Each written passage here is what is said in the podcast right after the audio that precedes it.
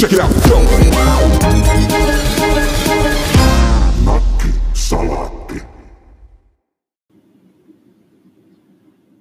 No niin, hyvät kuulijat, tervetuloa taas seuraamme.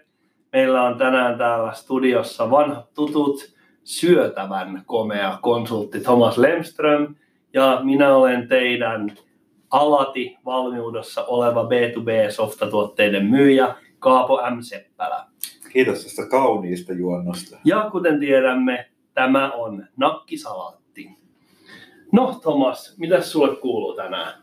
Oh, mä tuossa mietin, että tämä on niinku meidän kolmas tämmöinen podcast-jakso ja, ja tavallaan niin kuin vanha sanonta, että kolmas kerta toden se sanoo, niin mä mietin, että tässä on vähän tällainen jotenkin, me ollaan jossain niin keskellä viikkoa ja mulla on vähän sellainen energia, että on jotain käytännön asioita vähän niin kuin ehkä ollut molemmille mielessä ja näin päin pois.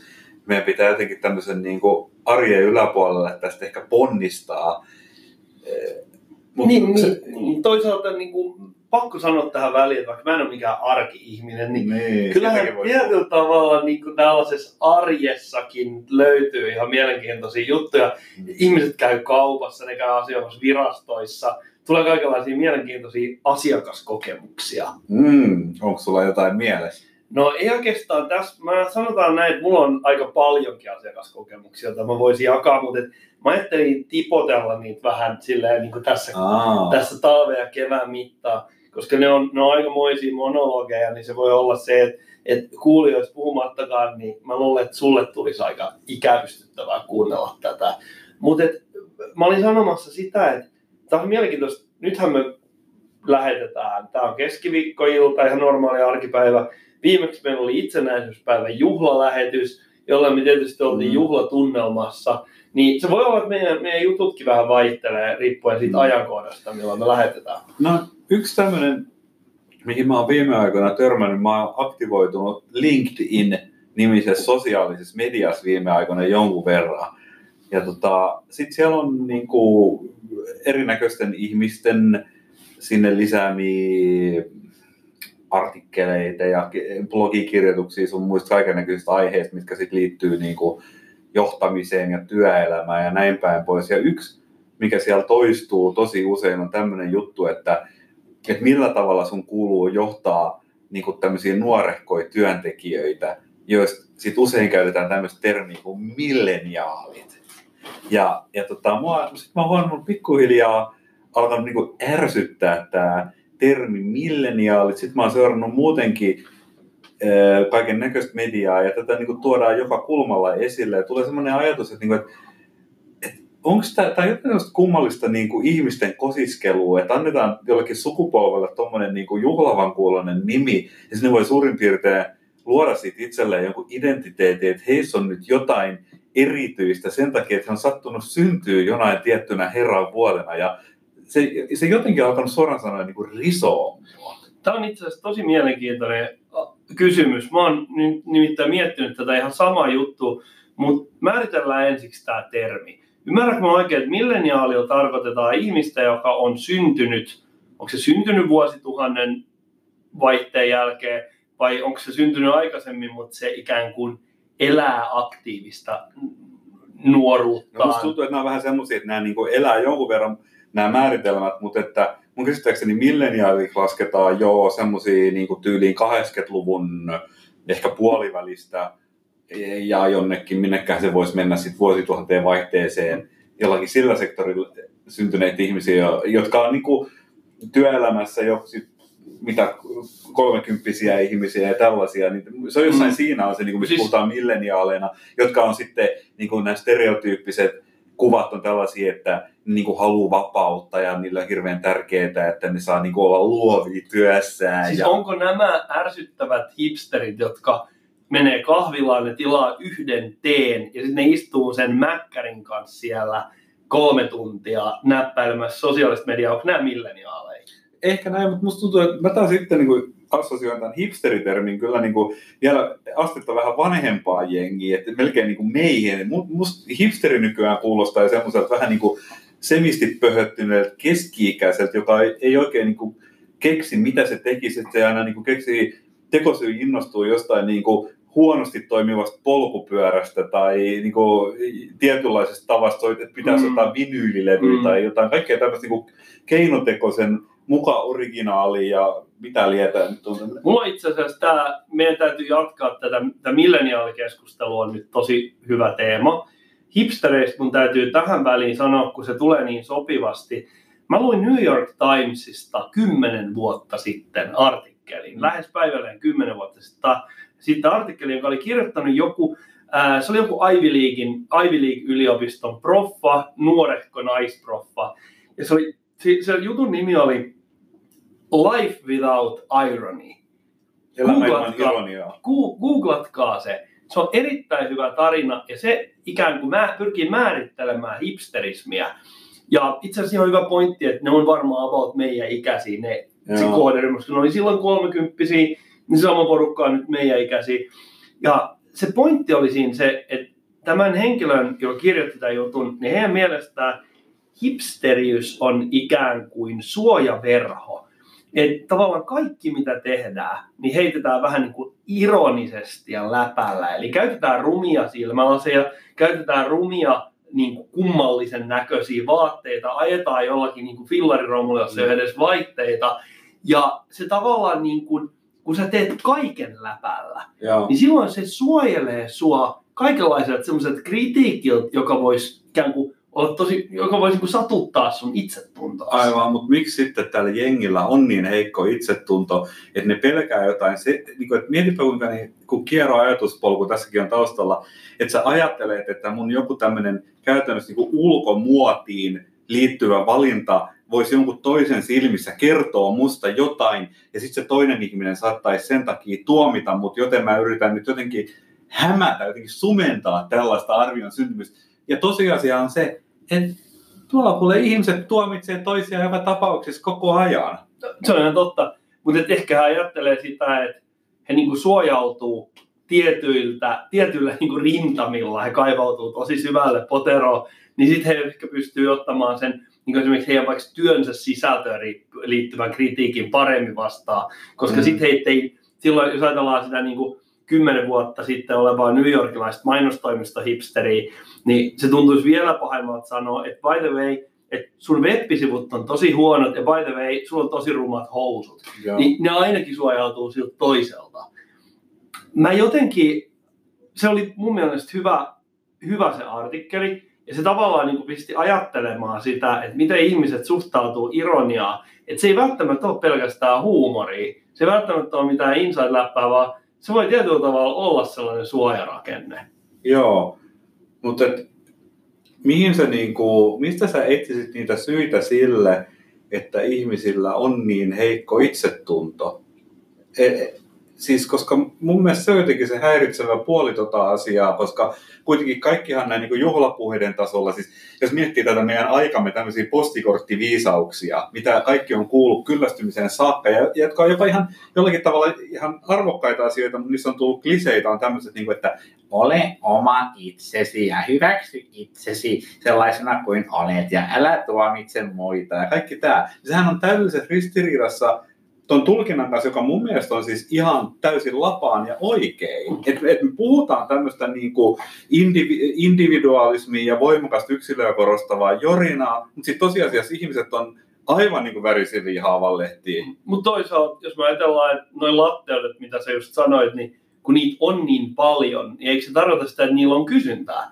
Eli ihmisiä, ihmiset niin kuin tavallaan niin kuin hakee sellaista rohkaistumista. Ja sitten ihminen on kuitenkin eräänlainen niin kuin, ää, hiottu kivi, jossa on erilaisia niin kuin särmiä eri suuntiin, niin se tavallaan ehkä ajattelee, että jos mä nyt hipsterinä suojaudun niin kuin näiltä ja näiltä ja näiltä kritiikeiltä, niin sitten mä pystyn niin kuin ehkä kehittämään itseäni jollakin semmoisella osa-alueella, että mä e-, e-, edistyn ikään kuin osa-alue kerrallaan. Sitten kun mä saan nämä web-sivut koodettua tosi hyvin, niin sen jälkeen mä rupean oikeasti katsomaan, että minkälainen, niin kuin, miten mä esimerkiksi pohjimmiltaan oikeasti haluan pukeutua. Hmm. Koska siellä on, niin kuin, se voi olla, tämä voi olla ihan niin kuin kylmiä utilitaristisia tavoitteita hipsterisminkin taustalla. totean niin kuin tässä vaiheessa, että mä en ole koskaan, tämä on ensimmäinen kerta mun elämässäni, kun mä yritän vakavasti analysoida hipsterismiä. Mm. Joo, mutta kyllä minusta tuossa ollaan jonkun jäljellä, enkä mä tiedä, miten se tähän niin kuin liittyy hipstereihin ja milleniaaleihin ja ties mihin. No okei, sitä kautta, kun, siis että jos miettii tämmöistä termiä, että sanotaan, että on ollut niin kuin X-sukupolvea, Y-sukupolvea ja puhutaan milleniaaleista tai ties mitä, just tämmöisenä, niin kuin, että se on joku identiteettinimike, mm. niin mulle tulee mieleen semmoinen niin tauhka, jota Hollywoodi tuottaa koko ajan, jos on ihan sama tarina. Sulla on niin kuin elokuva, jossa on nuorehkoja ihmisiä, jotka on niin kuin kauniita ja näin päin pois, mutta ne on jollakin tavalla, joku ahdistaa niitä. Ja ne on jotenkin nurkkaan ajettu. Ja sitten sit yhtäkkiä paljastuukin, että hei, sä oot tosi erityinen, että sä sait jonkun tämmöisen kummallisen mutaatio ja sulla on enkelisiivet. Ja tämä niin sama tarina niin toistuu jollakin tavalla ja ihmiset niin haluaa sitä, että siihen samaistuu, että joku tulisi ja sanoisi mulle, että hei, sä oot muuten erityinen. Tässähän on, tässä on, kaksi, tämä on hyvä pointti, ja tässä on kaksi tasoa. Eli kun halutaan, jokainen yksilö haluaa, että se on yksilönä erityinen, sillä on joku juttu, missä se tavallaan niin kuin, niin kuin, äh, huomataan. Mutta sitten tämä niin sukupolvi, X-sukupolvi, Y-sukupolvi, onko milleniaalit sitten Z-sukupolvi, en tiedä. Mm. Mutta tämä on se, että nimenomaan jokainen kokee, että se kyseinen sukupolvi, missä ihminen elää, Joo. niin se ikään kuin su, myös sukupolven taholla huomataan, että nyt nämä milleniaalit kokevat tämän ää, teollisen internetin tulemisen ja Kyllä. kokea niin kuin tämmöistä, elämä siirtyy virtuaalitodellisuuteen ja, ja, ja, ja niin edelleen, niin se tavallaan niin kuin, se on kova kohdattu ihmiseen, että se kokee, että hän elää juuri sillä hetkellä niin kuin merkityksellistä aikaa. Niin, tai, tai vielä niin, että on tarve kokea et, et se on niinku tällä tavalla, että jokainen sukupolvi ajattelee, että me edustetaan nyt jotain vallankumousta tai että juuri tämä hetki, jossa me nyt eletään, on joku tämmöinen historian polttopiste. Ja, ja tota, se on helppo nähdä niin, koska sä oot siellä jossain keskellä, mutta kierrosti se tavallaan vähän niin kuin, siinä on semmoinen narsistinen viba, että, että just mä olen nyt osa jotain poikkeuksellisen tärkeää. Totuus on se, että jostakin lähtien niin kaikki sukupolvet on ajatellut tuolla tavalla. Ja, ja tota, ehkä tämä on sitten vähän niin kuin mun joku semmoinen henkkoht kyynisyyden muoto, mutta musta tuntuu, että se liittyy ylipäätään johonkin tämmöiseen, että ainakin jostain teollistumisesta lähtien, niin siis ihmiset on revitty irti jostain niin kuin välittömän elinkeinon hankkimisen tuomasta elämänjärjestyksestä ja merkityksellisyydestä, joka, että et sä oot vaan jonkun toisen tuotannon tekijä jossain suuremmassa arvoverkossa, koska sitähän me kaikki ollaan. Me vaan pestään toistemme paitoja ja, ja tota, sitten me saadaan sieltä jotain krediittejä käteen, me käydään isosta keskusvarastosta hakemassa ruokaa ja vaatteita sitä vastaan, niin me ollaan niin kuin irti kä- kä- tekemistemme kädenjäljestä ja konkreettisesta tekemisestä.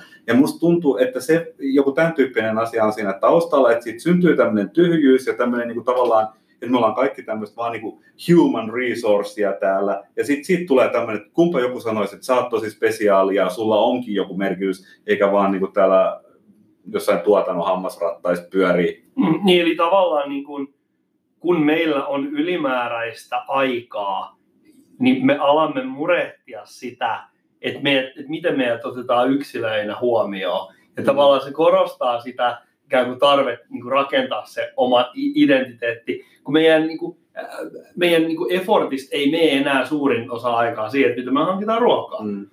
Hyvät kuulijat, me puhutaan milleniaaleista, me puhutaan hipstereistä, me puhutaan yksilöllisyydestä. Ja tämä on nakkisalaatti.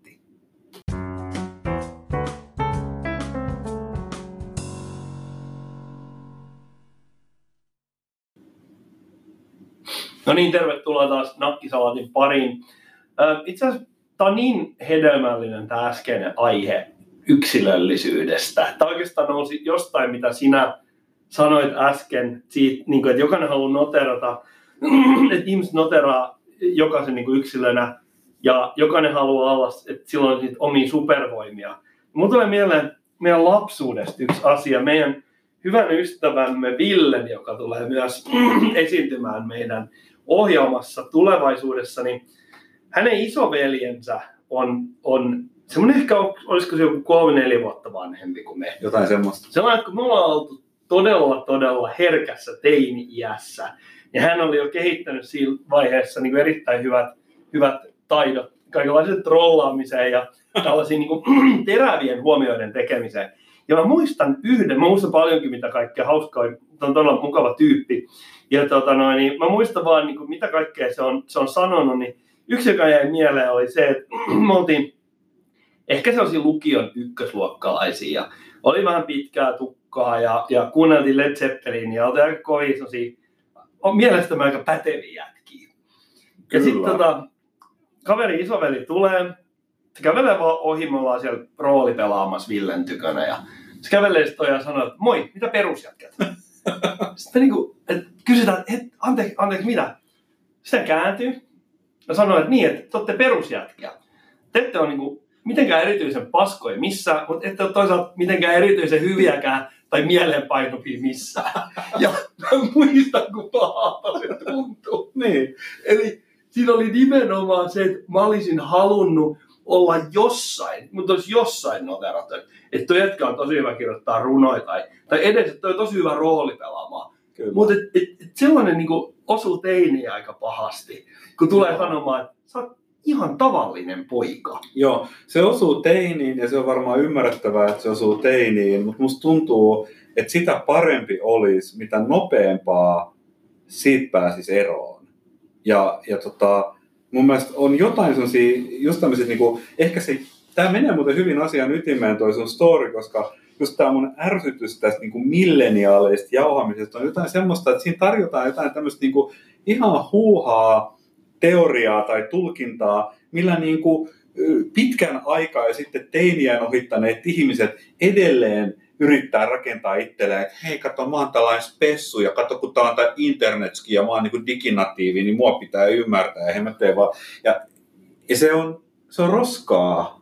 Siinä ei ole mitään, et, ja oikeastaan niin kääntäisi sitä vielä näin, että mun mielestä siinä, että sallii itsensä olevan ihan perusjätkä, on ihan tosi suuri vapaus, koska edelleenkään, siinähän ei puhuta mistään muusta kuin siitä, että yritätkö niin kuin projisoida ulospäin jotain roolia. Kyllähän sä omassa korvien välissä, niin siellähän sä sen elämässä elät.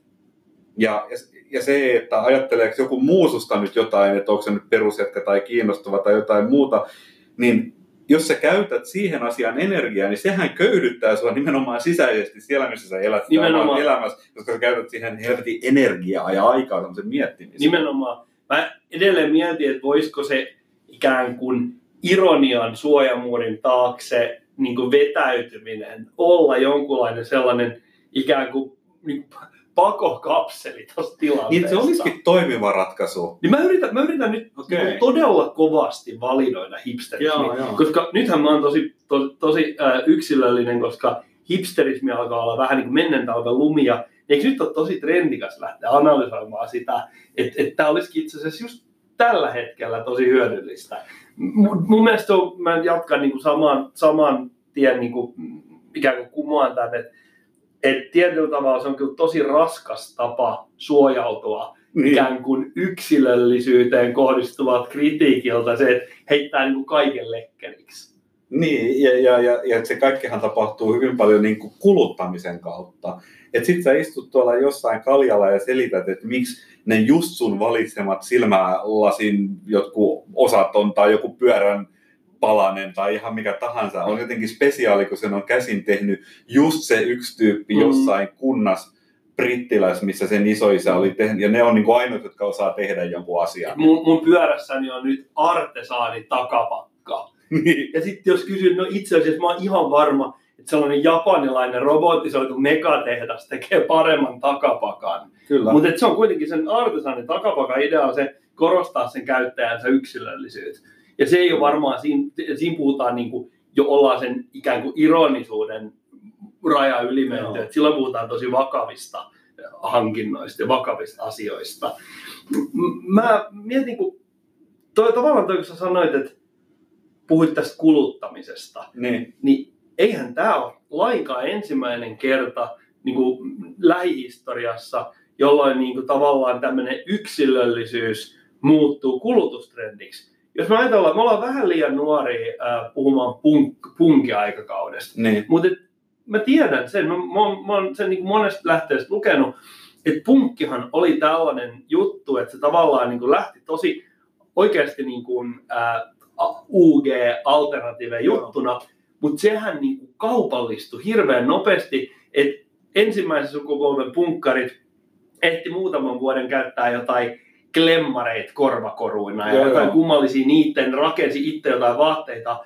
Mutta pari vuotta niin niitä klemmarikorvakoruja sai kaupoista, niitä sai niinku tämmöisistä punk-tarvikeliikkeistä. No, joo, ja nyt tässä onkin mielenkiintoinen juttu. Eli siitä, mikä on alternatiive, se on jotain tämmöistä reunailmiöä, jotain UGtä, jotain niin kuin, melkein jossain vähän niin kuin alamaailman rajamailla pyörivää epämääräistä alakulttuurikikkailua, niin siitä kummallisen prosessin kautta tuleekin niin kuin tuote korporaatioihin, jotka alkaa monistaan sitä ja myymään sitä massalle, joka kaipaa tämmöisiä identiteettiä, ää, jotain tämmöisiä Boostia.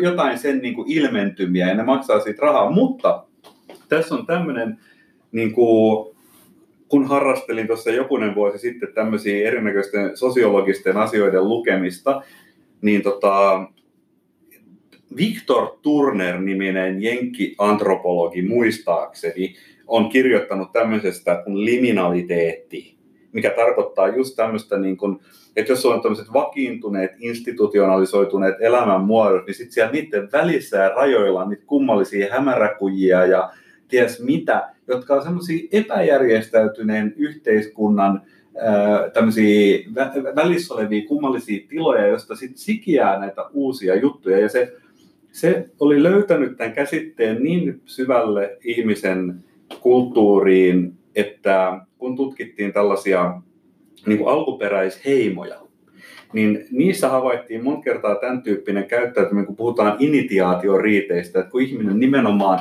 itse asiassa, kun teini muuttuu aikuiseksi, niin on, puhutaan initiaatioriitistä, että susta tulee täysivaltainen heimon jäsen. Ja se, mikä se kaava siinä on, on se, että ne itse asiassa suljettiin sen heimon ulkopuolelle. Eli niistä tehtiin tavallaan punkkareita. Ja se, mitä ne siellä heimon ulkopuolella ollessa tehdessään, oli rikko sen heimon sääntöjä. Eli ne saattoi vaikka varastaa ruokaa yhteisistä äh, niin kuin ruokavarastoista, ja ne niin kuin halveeras tämmöisiä yhteisiä symboleja. Että esimerkiksi jos heimolla oli jotain tämmöisiä naamioita, niin ne saattoi tehdä niistä jotain tosi irvokkaita versioita. Ja sitten miten se niin kuin jännästi kävi, oli, että jotkut näistä ää, tämmöisistä vähän niin kuin auktoriteetin uhmaamisesta syntyneistä jutuista otettiinkin osaksi sitä heimon valtakulttuuria ja sitä kautta se heimon elämä itse asiassa uusiutui. Ja nyt se hauska juttu on se, että se sana, joka kuvaa tätä prosessia, kun se semmoinen punkkarin keksimä, että hei mä pistän nyt niin kuin hakanevan nenän läpi ja kaikki on että hei toihan on hieno keksintö tehdään tästä kaikkien juttu, niin sitä sanotaan inkorporoitumiseksi antropologiassa. Eli niin tavallaan se on ihan käsittämätöntä, että meillä on niin kuin korporaat, niin sit, sit, mutta se tavallaan viittaa, että siitä tulee, tämän, niin kuin, siitä tulee mainstreamia. Tossahan on, mä, toi on todella mielenkiintoinen havainto. Mä mietin tos, että tossahan on tommonen erilainen tommonen niin antiteesi, synteesi juttu. Että tavallaan tämmöinen niin dialektinen prosessi, miten niin asiat etenee. Että meillä on joku tila, Mm. sitten meillä on semmoinen niin vastatila, ja sitten se, sit seuraavaksi hypätään jonkunlaiseen sellaiseen näiden kahden niin kuin jonkunasteiseen kompromissiin. Niin noihan tavallaan, niin kuin, noi heimothan niin kuin, tavallaan työnsi sitä omaa yhteiskuntaansa niin kuin eteenpäin tekemällä, niin kuin synnyttämällä itse sen antiteesin, heittämällä ne tyypit Joo, joo. ulos punkkarismiin, ja sitten ne tavallaan niin kuin, jossain vaiheessa ne ehkä niin kuin lopettaa sen, ne tulee takaisin Joo. siihen heimon jäseneksi, ja sitten osa niistä tavoista, mitä ne on kehittänyt, niin ne jotenkin nimenomaan inkorporoituu siihen. Kyllä, Ja sitten syntyy taas seuraavat punkkarit, ja sitten se ikään kuin jatkuu eteenpäin. kyllä. Ja ehkä siinä voi olla sekin, että jos ne lähetettiin ulos siitä niin kuin ryhmästä, niin se voi olla myös, että ne kävi hakemassa sieltä ulkopuolelta jotain ihan oikeasti ulkopuolisia vaikutteita. Kyllä. En ole törmännyt kaiken näköisiä asioita ja kaiken näköistä on tapahtunut. Hyvät kuulijat, me puhutaan punkkareista, me puhutaan antropologiasta, me puhutaan hegeliläisestä dialektiikasta. Se on aivan itsestään selvää, että kuuntelette nakkisalattia.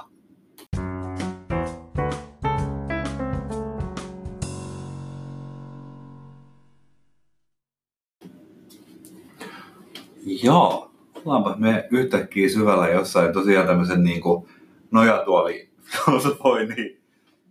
Tämä on varmasti aivan, aivan uutukaisen uutta tällaisessa tota, podcastisfäärissä. Joo, joo. Kaksi keskikäistä kaveri jauhaa todella syvällistä filosofiaa. Joo, mutta mulle tuli, en mä tiedä löytyykö tästä sitten vielä joku punainen lanka niin kuin tähänkin juttuun. Öö, niin me puhuttiin siitä niin kuin näistä identiteettiasioista ja, ja niin kuin perusjätkänä olemisesta ja, ja punkareista ja kulttuurin uudistumisesta ja ties mitä, niin sitten mulle tuli jotenkin mieleen tämä meidän yhteinen inhokki-asia, eli arki.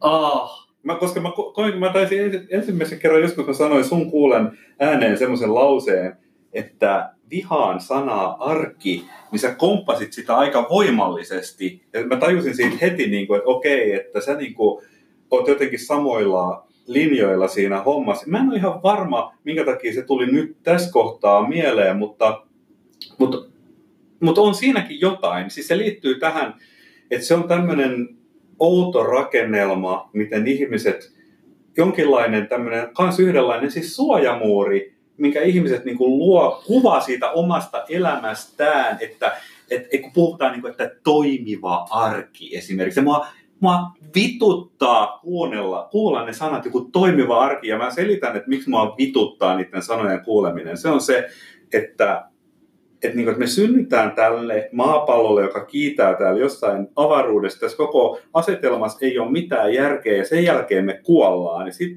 onko sen jälkeen mitään, kukaan ei tiedä. Ja sitten niin kuin, että sulla on tällainen niin kuin ihme, jonka keskellä sä oot ja tiedostat olevas. Ja sitten sä niin kuin kehität semmoisen ajatuksen, niin kuin, että okei, nyt tästä täällä olemisesta joku merkittävä osa on jotain tämmöistä ihme niin kuin elämän metripizzaa, jotain, jotain niin kuin, mitä vitun toimivaa arkea joku täällä haluaa viettää. ja sitä metripizzaa tarjoillaan viisi seitsemäsosaa Joo. meidän, meidän tästä, niin kuin tavallaan tästä elämänvaiheesta. Viisi seitsemäsosaa on arkea. Ja, ja tämä on siis sanomattakin selvää, että mä oon täsmälleen samaa mieltä. Mä oon miettinyt tätä asiaa itse asiassa yllättävän paljon. Ja jotenkin niin kuin, mua harmittaa tässä kaksi asiaa.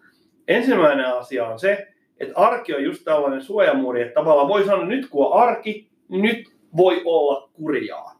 Joo. Niin tavallaan mun ei tarvi, mä vaan kärsin. Kärsimyskin voi ilmeisesti olla semmoinen ikään kuin saari, mihin sä uit ja siellä saa olla rauhassa. Ja ikään kuin, pei, niin kuin tuudittautuu niihin rutiineihin. Sitten ei tarvi miettiä. Mm. Tähän liittyy nimittäin esimerkiksi sana, Suomessa käytetään sanaa lomastressi.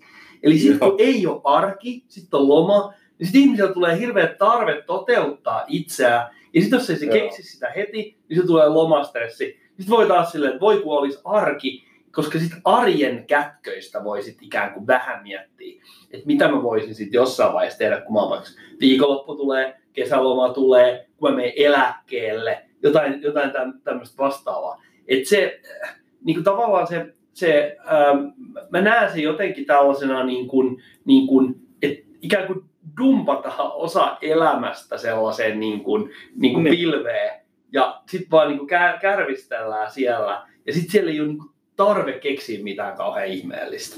Niin sä voit niin kuin perustella jotain tylsämielisyyttä jollakin semmoisilla ajatuksilla, että kun tämän arjen nyt kuuluu toimii, niin eihän kuulu tapahtuu mitään yllättävää. Ja jos joku sitä normia rikkoo, niin sit sä vaan niin paheksut tai sä meet johonkin jumiin ja lukkoon tai sä et kato sinne päin. Ja sitten jos sua itse alkaa se tylsyys ja ahdistus, tylsyys alkaa ahdistaa jollakin tavalla, niin sitten sä niin kuin kaadet jotain niin, joku pikkolopulla skumppaa lasia ja otat siitä valokuvaa ja jaat sen somessa, että no niin, tällaista ollaan parhaassa seurassa. Täällä on tämä arjen luksusta. Tai tällainen, mitä mä oon nähnyt sosiaalisessa mediassa, että, että joku valtion nöyrä palvelija menee, menee jonnekin konferenssi työmatkalle jonnekin ää, Krakovaa. Sitten on siellä Krakovassa. Sitten on oikeasti ihan kiva hetki aikaa. Se menee vaikka, sanotaan jonnekin niin kuin Clarion hotellin niin kuin yl- yläkerta baariin ja ne tilaa siellä drinkit. Mm. Sinne ottaa kuvan niistä drinkeistä, mutta koska on arki ja ne on työmatkalla, yeah. mahdollisesti niin kuin valtion tai kunnan rahoilla vielä. Herra, meidän rahoillamme. Niin sitten kirjoittaa se disclaimeri, että oli vain 15 minuuttia aikaa, Kyllä. tehty paljon töitä täällä, nyt hetki itselle. Kyllä, niin, joo. Se on jollakin tavalla että se kaikki on niin täysin normittunutta. Kyllä. Siis, et, et, sitähän voi niinku tavallaan ajatella, että sä katsot jotain vaikka elokuvaa geishoista ja jostain tämmöisistä, että kun niillä on kauhean tarkat jotkut säännöt, että miten niiden pitää käyttäytyä ja että voi voi, että tota se nyt sitten toistaa päivästä toiseen tuosta rutiiniin ja palvelee jotain, joka on sille ne pelisäännöt asettanut. Ei se nyt kauhean kaukana ole just tasan siitä, että miten niin kuin valtaosa oikeastaan me kaikki eletään. Että et tavallaan niitä ulostuloja, että, että se arki on pirun kapeasti määritelty suorittamisen putki, joka on ihan vaan, niin kuin, se on vaan tuotantoa. Että ihmiset ajaa, ne, niin kuin, ihmiset käy töissä autoilla, joka on tuotannon väline, kun ne itsensä kuljettaa tehtaaseen, ne, ne, ne ostaa autoilla, ne voi viedä itsensä sinne tehtaaseen, jotta ne voi siellä tehdä työtä, sinne ajaa marketti, josta sieltä ruokaa menee kotiin nukkua, ja tätä triangeliin ne vetää, ja tämä on se niin kuin, toimiva arki, ja sitten tämä pitäisi olla joku ideaali onhan se nyt vähän niin kuin, että jokuhan nyt kusettaa jotakin tässä hommassa aika kovaa. Siis aivan varmasti. Että toinen asia, mikä mua tässä arjessa häiritsee, on nimenomaan se, että mikä, mi, minkä takia tällainen jako tarvii oikeasti olla. Niin. Et minkä takia kukaan ei koske tähän niin kuin, osaan tätä yhtälöä. Et puhutaan niin kuin, arjen inhimillistämistä, puhutaan ar- sama, sama tavalla puhutaan lomastressistä ja puhutaan siitä arki ja loma. Mikä sen eron tekee? Se on käytännössä se, että arki on ilmeisesti sellaista, jolloin niin kuin, jo, ar, silloin tehdään ikään kuin rahaa vasten työsuoritetta. Ja nyt niin kuin mennään, jos nyt, nyt mennään niin todella diippiin juttuun, että tavallaan minkä takia sitä arkea vietetään. Se on sen takia, että meillä on jokaisella tarve niin elättää itsemme, elättää meidän läheisemme, ylipäätään saada katto pään päälle ja vähän safkaa ja niin edelleen. Mm. Ja arki on sitten se aika, kun nämä hommat hoidetaan ja tehdään ja, ja ihmiset myy toisilleen palveluita, heittelee bullet pointteja konsulttisessioista toiselle ja joku saattaa myydä jopa erittäin laadukasta B2B-softaa siinä välissä. Mutta mietitäänpä, mitä se arki, niin mitä, mitä se oli esimerkiksi 200 vuotta sitten? Mä olin viime kesänä niin, äh, mun, mun kesämökilläni tuolla Rymättylässä ja Kentsun kanssa. Ja tota, me käveltiin siellä ja mittailtiin niitä, mittailtiin niitä maita ja mantuja. Ja sieltä tontilta löytyy sellainen varmaan niin kuin 1700-luvulla rakennetun jonkunlaisen asunrakennuksen kivijalka. Mm. Joku holvikellari ja jotain tällaista näin. Ja se on todella vanha. Ja mä rupesin miettimään sitä silloin kesällä, että minkälaista niiden ihmisten elämä on ollut siellä, niin kuin melkein voidaan puhua ulkosaaristosta, kun ollaan siellä Rymättylän takana. Ja ei ole ollut mitään niin kuin mahdollisuutta lähteä sieltä minnekään. Kyllä. Ja ne on siellä saarella, niillä on viljaa siellä, niillä on, siinä on niin kuin sellainen ehkä, niillä on ollut muutama hehtaari peltoa, mm. suhteellisen itse asiassa iso palsta. Ja sitten niillä on ollut jotain eläimiä, ehkä osa pelosta on ollut laitumena. Niin niiden koko elämä pyörii sen perä, ympärillä, että ne hankkii itselleen syötävää. Kyllä. Et niillä on se talo, niin täytyy pitää sitä talokondiksessa, ja sitä hankkii itselleen syötävää. Eli niiltä, niiltä puuttuu niin täysin se arjen ja ei-arjen välinen niin kuin rajapinta. Kyllä. Koska esimerkiksi eläimiä pitää ruokkia myös lauantaisin. Niin, ja siis tämä on nyt kauhean niin kuin harhaoppis sanoa, kun on kaiken näköisiä hienoja edistysaskelia tapahtunut ja niin kuin, YK on köyhyyden poistamistavoitteet on niin kuin toteutunut ennätysvauhtia ja kaikkea tämmöistä. Silti mä jotenkin ajattelen, että toi sun kuvaama 1700-luvun elämänmuoto, niin joku piirre siinä joku just siihen liittyen, että kun se arki ei ole erotettu siitä muusta elämästä tai elinkeino ei ole erotettu muusta elämästä, vaan se on tämmöinen kiinteä kokonaisuus, niin siinä on jotain paljon parempaa mun mielestä. Ja yksi, mikä on välttämättä osa sitä, on se, että kun se on konkreettista käsillä tekemistä. Siis, että et mä jotenkin ajattelen sillä tavalla, että tämä niin kuin nykyihmisen sipuli ei välttämättä kestä sitä, että kun me ollaan vaan, meillä on tämmöisiä rajapintoja, meillä on tämmöisiä abstrakteja rajapintoja, että sä niin kuin kirjaat sun tunteja jonnekin taulukkoon, kun sä oot niin kuin myynyt niitä bulletteja tuolla kokouksissa. se, niin sehän ei, onhan se nyt, sehän on ihan siis se on jotenkin hirveän keinotekosta ja valheellista ja se arvo, että sä tuotat, niin sun pitää palkata sitten joku toinen konsultti kertoa sulle, että kuinka hyvä jätkä sä olet, kun et sä itsekään usko siihen. Sitten tuolta tulee joku niin kuin jostain trainers houseista niin niin kuin kertoo, että te olette niin kuin hienoja ihmisiä. Ja nyt teidän pitää painaa vielä kovempaa, että teillä on oikeus sanoa itseään hienoiksi ihmisiksi vielä huomennakin. Näin, silloin, siinä vaiheessa, kun elämä irtoaa siitä niin kuin päivittäisestä kamppailusta niin nälkäkuolemaa vastaan, niin silloin siinä alkaa ilmestymään kaikkea turhaa. Kyllä. Silloin siinä alkaa ilmestymään tarve tulla huomioiduksi yksilönä, tarve tulla yes. niin kuin, liitetyksi oikeaan sukupolveen, Kyllä. tarve niin kuin, tavallaan suojautua itsensä kohdistuvalta kritiikiltä. Niin kuin, hyvät ihmiset, se on kaikki ikään kuin sen synnyttämää, että meillä on yksinkertaisesti niin paljon aikaa, milloin meidän ei tarvitse ruokkia eläimiä, tai siis kyllähän kaupunkiammateissakin se oli samanlaista, me ei tarvitse vaikka tehdä kenkiä, Kyllä. että me saadaan luukutettua niitä ja sitten me saadaan taas Joo. maksettua jollekin kuninkaan miehille, jotka tulee hakemaan veroa joka kuukausi marssiin siihen pihaan. Joo. Kaikki nämä niin kuin syntyi, mietin vaan sitä, että, että eihän, eihän tämä ole mikään niin kuin maailmanhistorian loppupiste. Meillä on robotisaatio, meillä on automatisaatio, puhutaan ihan vakavasti siitä, että työpäivää lyhennetään entisestään. Mutta nyt mä sanoisin, että nyt aletaan olla jo semmoisessa kohdassa, että meillä on niinku tästä blastattavaa johonkin toiseenkin jaksoon, mutta toi on just mun mielestä se niinku lopputulos, että me ollaan tavallaan niin kuin on ihan aiheellista ajatella, että tämä vaihe, jota me eletään, niin ei tämä, tässä ei ole mitään ideaalista. Me ollaan jossain hemmetin käytävässä, jos on tarkoitus päästä johonkin paljon mielekkäämpään tilaan. Mun mielestä se on se, niin kuin miltä tämä näyttää. Ja mun mielestä tähän kohtaan niin kuin voisi lopettaa, että sana meidän sponsorilta, että tämänkin ohjelman on mahdollistanut arkijuusto. Check it out. Nakki salaa.